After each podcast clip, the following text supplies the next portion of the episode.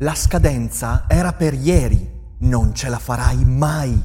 Fallirai miseramente. L'ansia ti consuma. Non sei all'altezza.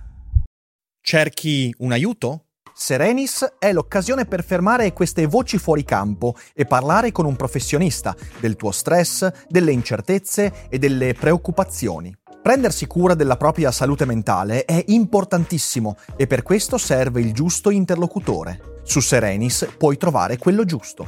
Serenis è una piattaforma per il benessere mentale e una tech company che rispetta l'autonomia dei terapeuti e adotta un approccio serio ed empatico verso le tue necessità. Sei uno studente incerto, un professionista vittima di grande stress o una persona che fa fatica a costruire buone relazioni? La filosofia ti può dare un aiuto, ma Serenis è il compagno perfetto. E se usi il codice che trovi in descrizione, potrai iniziare il percorso oggi a un prezzo convenzionato.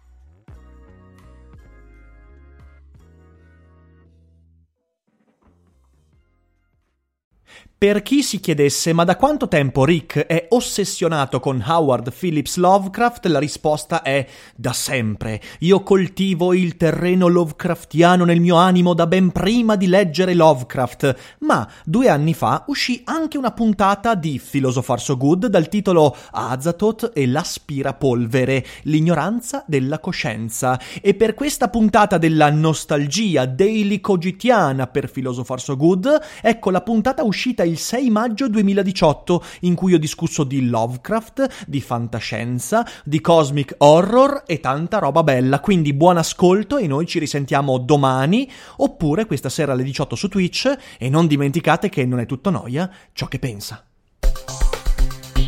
Questo è Philosopher So Good, il podcast che dà voce alle domande di oggi di Ric Dufer. Ciao a tutti e bentornati, questo è Philosopher So Good e io sono sempre Ric Dufer. Anche oggi, come ogni domenica, siete qui per ascoltare come più cose scopriamo, più domande ci facciamo. Ma prima di iniziare vorrei ricordarvi che oggi alle 15 uscirà finalmente il secondo numero della rivista di Philosopher So Good. Per chi non lo sapesse, infatti, Philosopher So Good non è soltanto un podcast settimanale, ma anche una rivista filosofica bimestrale in cui si discute di un argomento argomento particolare. La rivista è creata da una redazione composta di nove persone, ma chiunque può contribuire alla sua creazione con un articolo. Perciò state allerta perché la rivista sarà scaricabile gratuitamente dal mio sito riccardodalferro.com e in essa troverete le istruzioni su come partecipare al prossimo numero. Il tema di questo numero è il crimine e non scaricare la rivista è criminale. Ma ora veniamo a noi. Abbiamo discusso spesso della coscienza in questo podcast. Ci sono molti episodi in cui abbiamo parlato della struttura della mente in relazione al cervello. La scorsa settimana, per esempio, abbiamo parlato dell'emergentismo. Siamo tornati molto su questo argomento. Ma non basterebbero mille anni di podcast per esaurire questo argomento che, a detta di David Chalmers, non solo è il problema più importante e inestricabile che possiamo affrontare, ma se non risolto potrebbe rendere vana qualsiasi altra conoscenza, scoperta o intuizione dell'umanità. Tutto infatti passa per la nostra coscienza, tutto ciò che sappiamo di noi e del mondo è parte integrante del nostro essere consci. E se non capiamo davvero la coscienza, come possiamo affermare di aver capito qualsiasi cosa?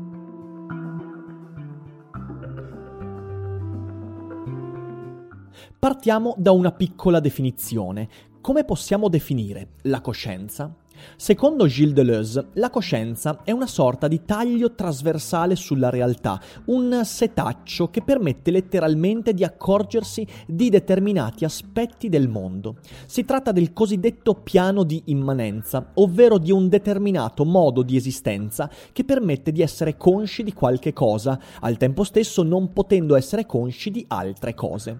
Il piano di immanenza sarà differente per un albero, un uomo e un rinoceronte, poiché i modi di esistenza di queste tre entità vivono in tre mondi completamente differenti, dal momento che setacciano diversi elementi della stessa realtà.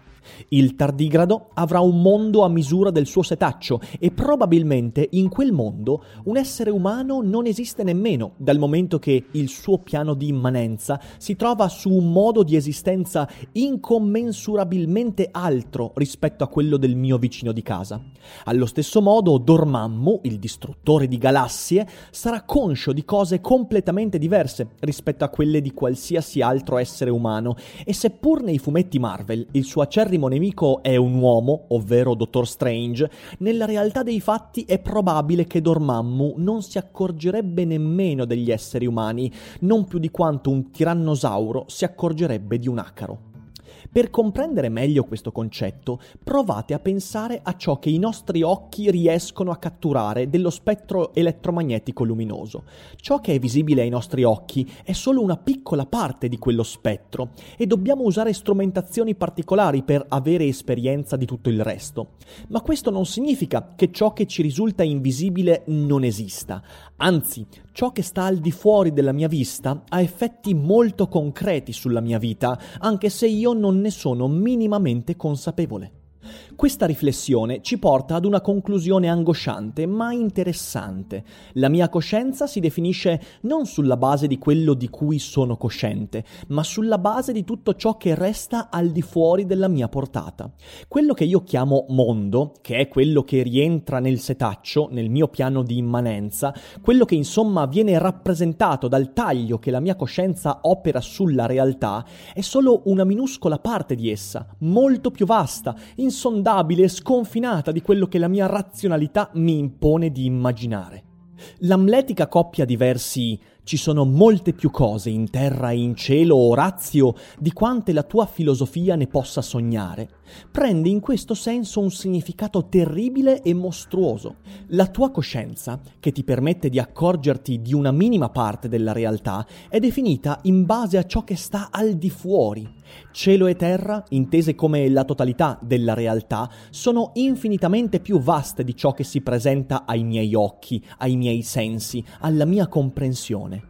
Ma ciò non significa affatto che io non sia influenzato da tutto ciò di cui non sono consapevole, anzi, anche se la mia coscienza mi mostra soltanto alcune cose di quella realtà, essa agisce su di me con ogni forza, non soltanto con gli elementi che compongono il mio piano di immanenza.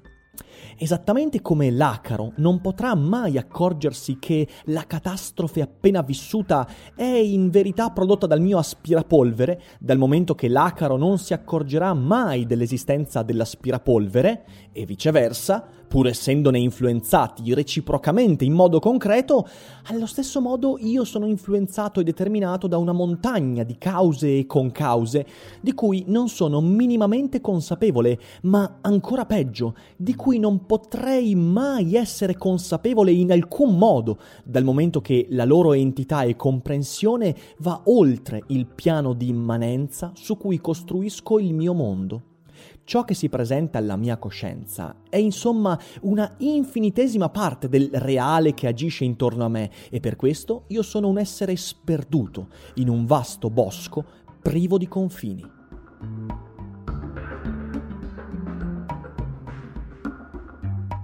Lovecraft, con la sua letteratura, tentò di descrivere questo stato di cose, ovvero la consapevolezza che siamo entità sperdute prive di coordinate per comprendere quali e quante cose ci circondino senza che possiamo conoscerle davvero. È come se ci trovassimo nel mezzo di un bosco sconfinato, totalmente privi di coordinate, e quando tiriamo fuori la mappa ci accorgiamo che essa è un foglio completamente nero. Di quella terra su cui camminiamo non conosciamo i confini, non sappiamo nemmeno se dei confini esistono e non c'è indicazione che ci dica tu sei qui. I grandi antichi e gli dei esterni della mitologia Lovecraftiana giocano per la nostra vita il medesimo ruolo che l'aspirapolvere gioca per la vita dell'acaro. Essi non hanno idea del fatto che io mi trovo nel mezzo del loro incedere, il quale porta concrete conseguenze sulla mia vita, ma io stesso difficilmente potrò accorgermi della loro esistenza, dal momento che la mia coscienza mi pone su un piano di immanenza completamente diverso e alieno rispetto alla loro entità. Quando Azathoth, il dio cieco che gorgoglia e bestemmia al centro dell'universo, respira e inspira, produce conseguenze nefaste per la mia esistenza, stravolgimenti sul piano di immanenza dove la mia coscienza trafuga sprazzi di realtà, ma io non ho alcun indizio per comprendere quali siano le reali cause di quei mutamenti. Posso forse indovinarlo, posso inventare le cause, posso intuire alcuni aspetti? E allora ecco che produrrò dei e spiegazioni stravaganti anche se certo non più stravaganti di Azathoth stesso, dal momento che esso è una massa informe di occhi, tentacoli e putridume fluttuante nel mezzo del cosmo. Ma la mia coscienza non possiede gli strumenti per abbrancare la realtà di quelle cause, dal momento che non è costruita che per rappresentarsi un livello di realtà a misura di uomo, a misura mia.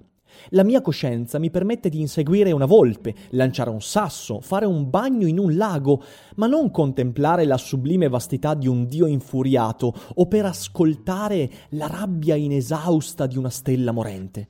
Non sono costruito per tutto ciò e non di meno tutto ciò invade il mio campo di realtà senza chiedermi il permesso, agisce sul mio mondo così come me lo figuro e io sono una sperduta vittima di quella vasta invisibilità.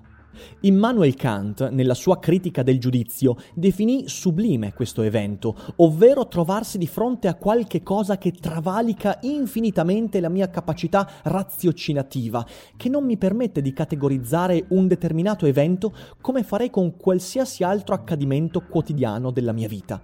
Il sublime è prima di tutto il terribile, ciò che mi atterrisce e mi lascia sgomento, ciò verso cui non ho nemmeno le parole o i pensieri per esprimerlo. Il sublime disintegra ogni mia possibilità di comprensione, ogni mia capacità di comunicazione, ma ciò non significa che esso non esista. Molto spesso noi invece trattiamo la coscienza come una facoltà aperta al mondo, pronta ad incontrarlo, una facoltà, se mi lasciate usare questo aberrante termine, world friendly. Oppure è il mondo ad essere considerato consciousness friendly, ma tutto ciò è semplicemente un rifugio concettuale che ci permette di considerare la mente umana come qualcosa che sta al centro dell'universo, dove invece c'è Azathoth. Una cosa al centro dell'universo e non solo, ma anche fornita di tutti gli strumenti per comprendere la vastità che ci circonda. E così, quando ci figuriamo gli dei, immaginiamo esseri antropomorfi, se non addirittura uomini belli e prestanti, donne sagge e sensuali, esseri potenti e determinati, fino addirittura a immaginarci un essere barbuto e benevolente che ci osserva nelle peripezie della vita, aiutandoci quando lanciamo qualche preghiera nel vuoto. Pochi hanno avuto il coraggio di immaginare quel mondo esterno, il mondo degli dei, il mondo inaccessibile al nostro setaccio, come ad un territorio popolato di mostruosità aberranti e idiote. Purtroppo, però, le cose potrebbero stare esattamente così. La coscienza non è a prova di realtà, è al massimo un piccolo topo di appartamento della realtà che, sulla base di ciò che può, trafuga alcuni elementi per consegnarci una parvenza di comprensione rispetto a ciò che ci circonda, ma tutto quello di cui non si accorge rimane lì, pronto ad abbrancarci, e quando accadrà saremo un po' come l'acaro di fronte all'aspirapolvere, tronfio ed arrogante, convinto della sua superiorità, aspirato in men che non si dica e perduto per sempre nella pancia di Azathoth.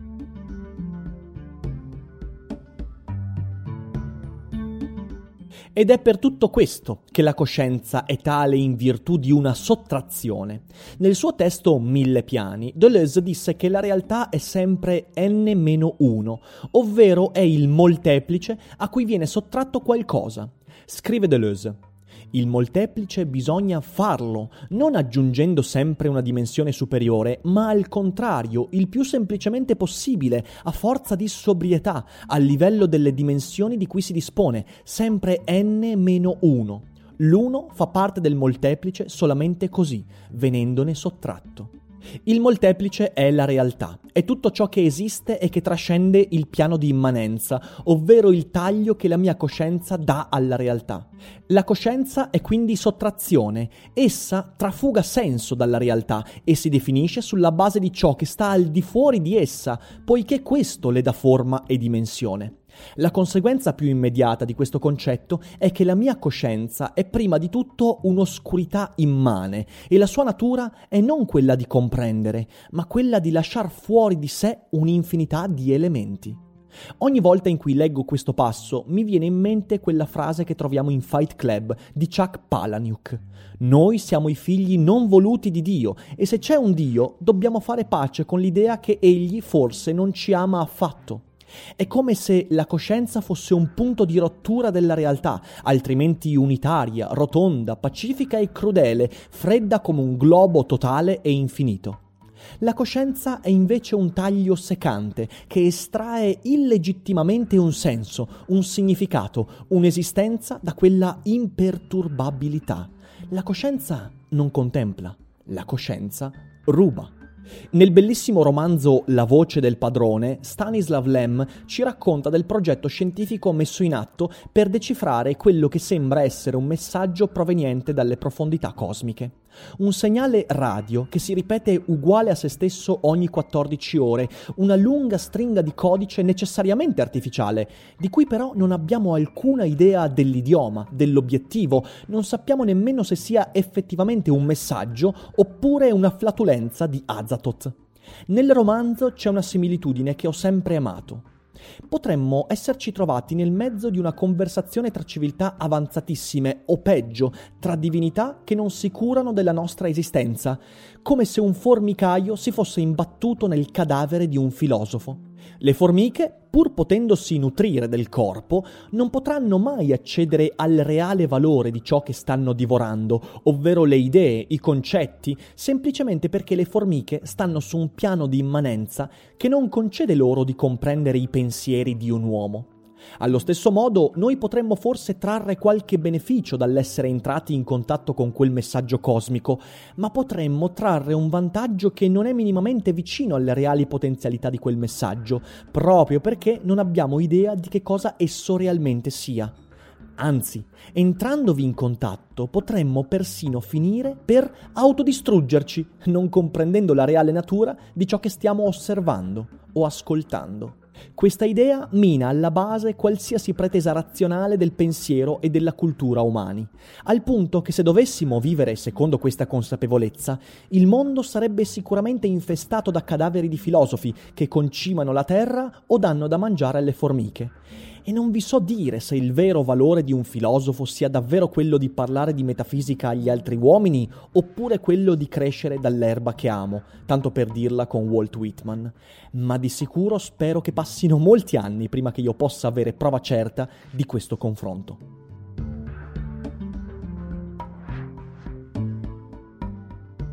Che cosa ci resta della coscienza una volta raggiunta questa consapevolezza? Molto in verità, perché ben lungi dall'essere una consapevolezza distruttiva, essa ci permette di comprendere meglio cosa significa essere davvero coscienti. La coscienza non corrisponde infatti al sapere, alla conoscenza. Quando siamo consci di qualcosa, noi non stiamo realmente comprendendo quella cosa, stiamo di fatto agendo su una piccola porzione della realtà che quella cosa rappresenta al fine di formare un'esperienza. E questo lo facciamo sulla base del piano di immanenza su cui è innestata la nostra coscienza. Essa è un taglio sulla realtà, una sottrazione dalla totalità, un modo per accalappiare una frazione di reale per poterlo chiamare mondo. E il mondo degli uomini è totalmente diverso dal mondo delle blatte, è invece piuttosto simile al mondo di un cane o di un orso, mentre è radicalmente alieno rispetto al mondo di un dio o di un demonio.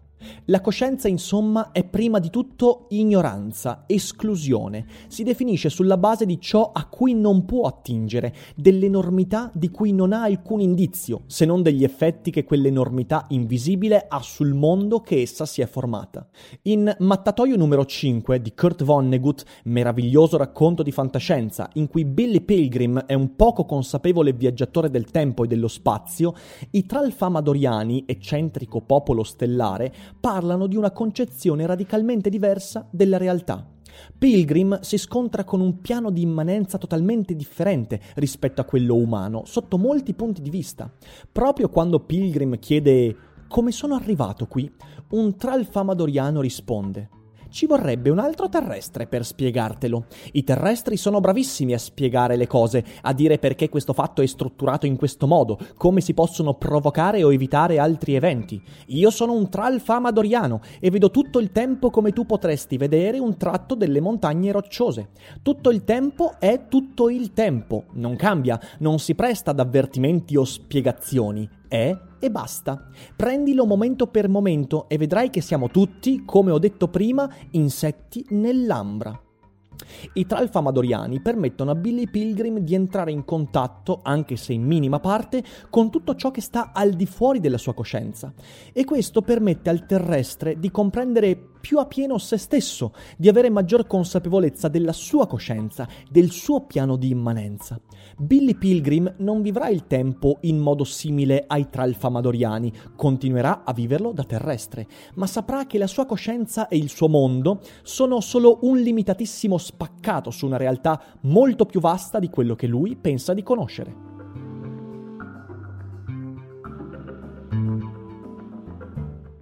Perciò la coscienza è l'unica via per comprendere la coscienza e accorgendoci del sublime, di tutto ciò che delimita la mia coscienza, posso forse accedere a una consapevolezza più vasta di quello che io sono. Per questo l'incontro con l'alieno è così fecondo nella fantascienza. Chi entra in contatto con la radicale diversità, con un piano di immanenza completamente alieno, finisce per conoscere più a fondo se stesso, proprio come i protagonisti de La voce del padrone e Mattatoio numero 5 finiscono per fare.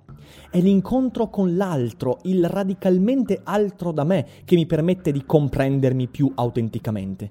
È il disegno del mio limite, il contatto con i miei confini che mi permette di capire più a fondo come sono costruito io.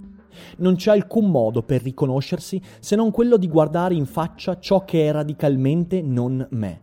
Azatoth e Cthulhu forse rischiano di mandare in pappa il mio cervello, ma un tralfamadoriano è sufficientemente diverso da Billy Pilgrim da permettere a quest'ultimo di capire un po' meglio perché mai l'umanità sia quello che è.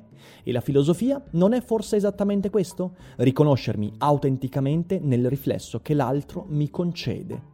La filosofia, insomma, è il comportamento alieno per eccellenza in quello che risulta essere familiare al mio sguardo.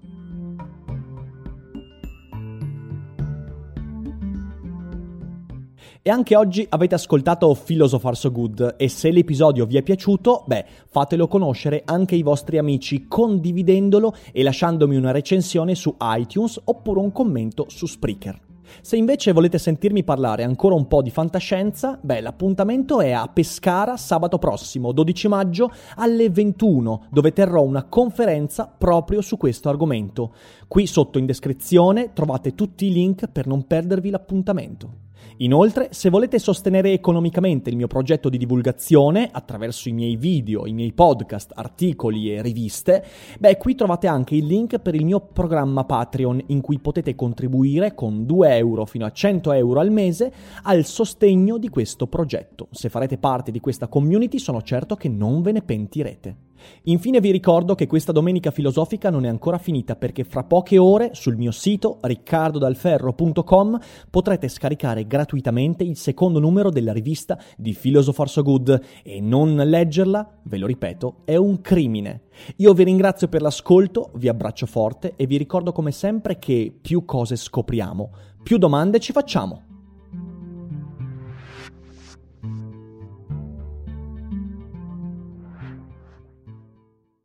Hiring for your small business? If you're not looking for professionals on LinkedIn, you're looking in the wrong place. That's like looking for your car keys in a fish tank. LinkedIn helps you hire professionals you can't find anywhere else, even those who aren't actively searching for a new job but might be open to the perfect role. In a given month, over 70% of LinkedIn users don't even visit other leading job sites. So start looking in the right place. With LinkedIn, you can hire professionals like a professional. Post your free job on linkedin.com slash spoken today.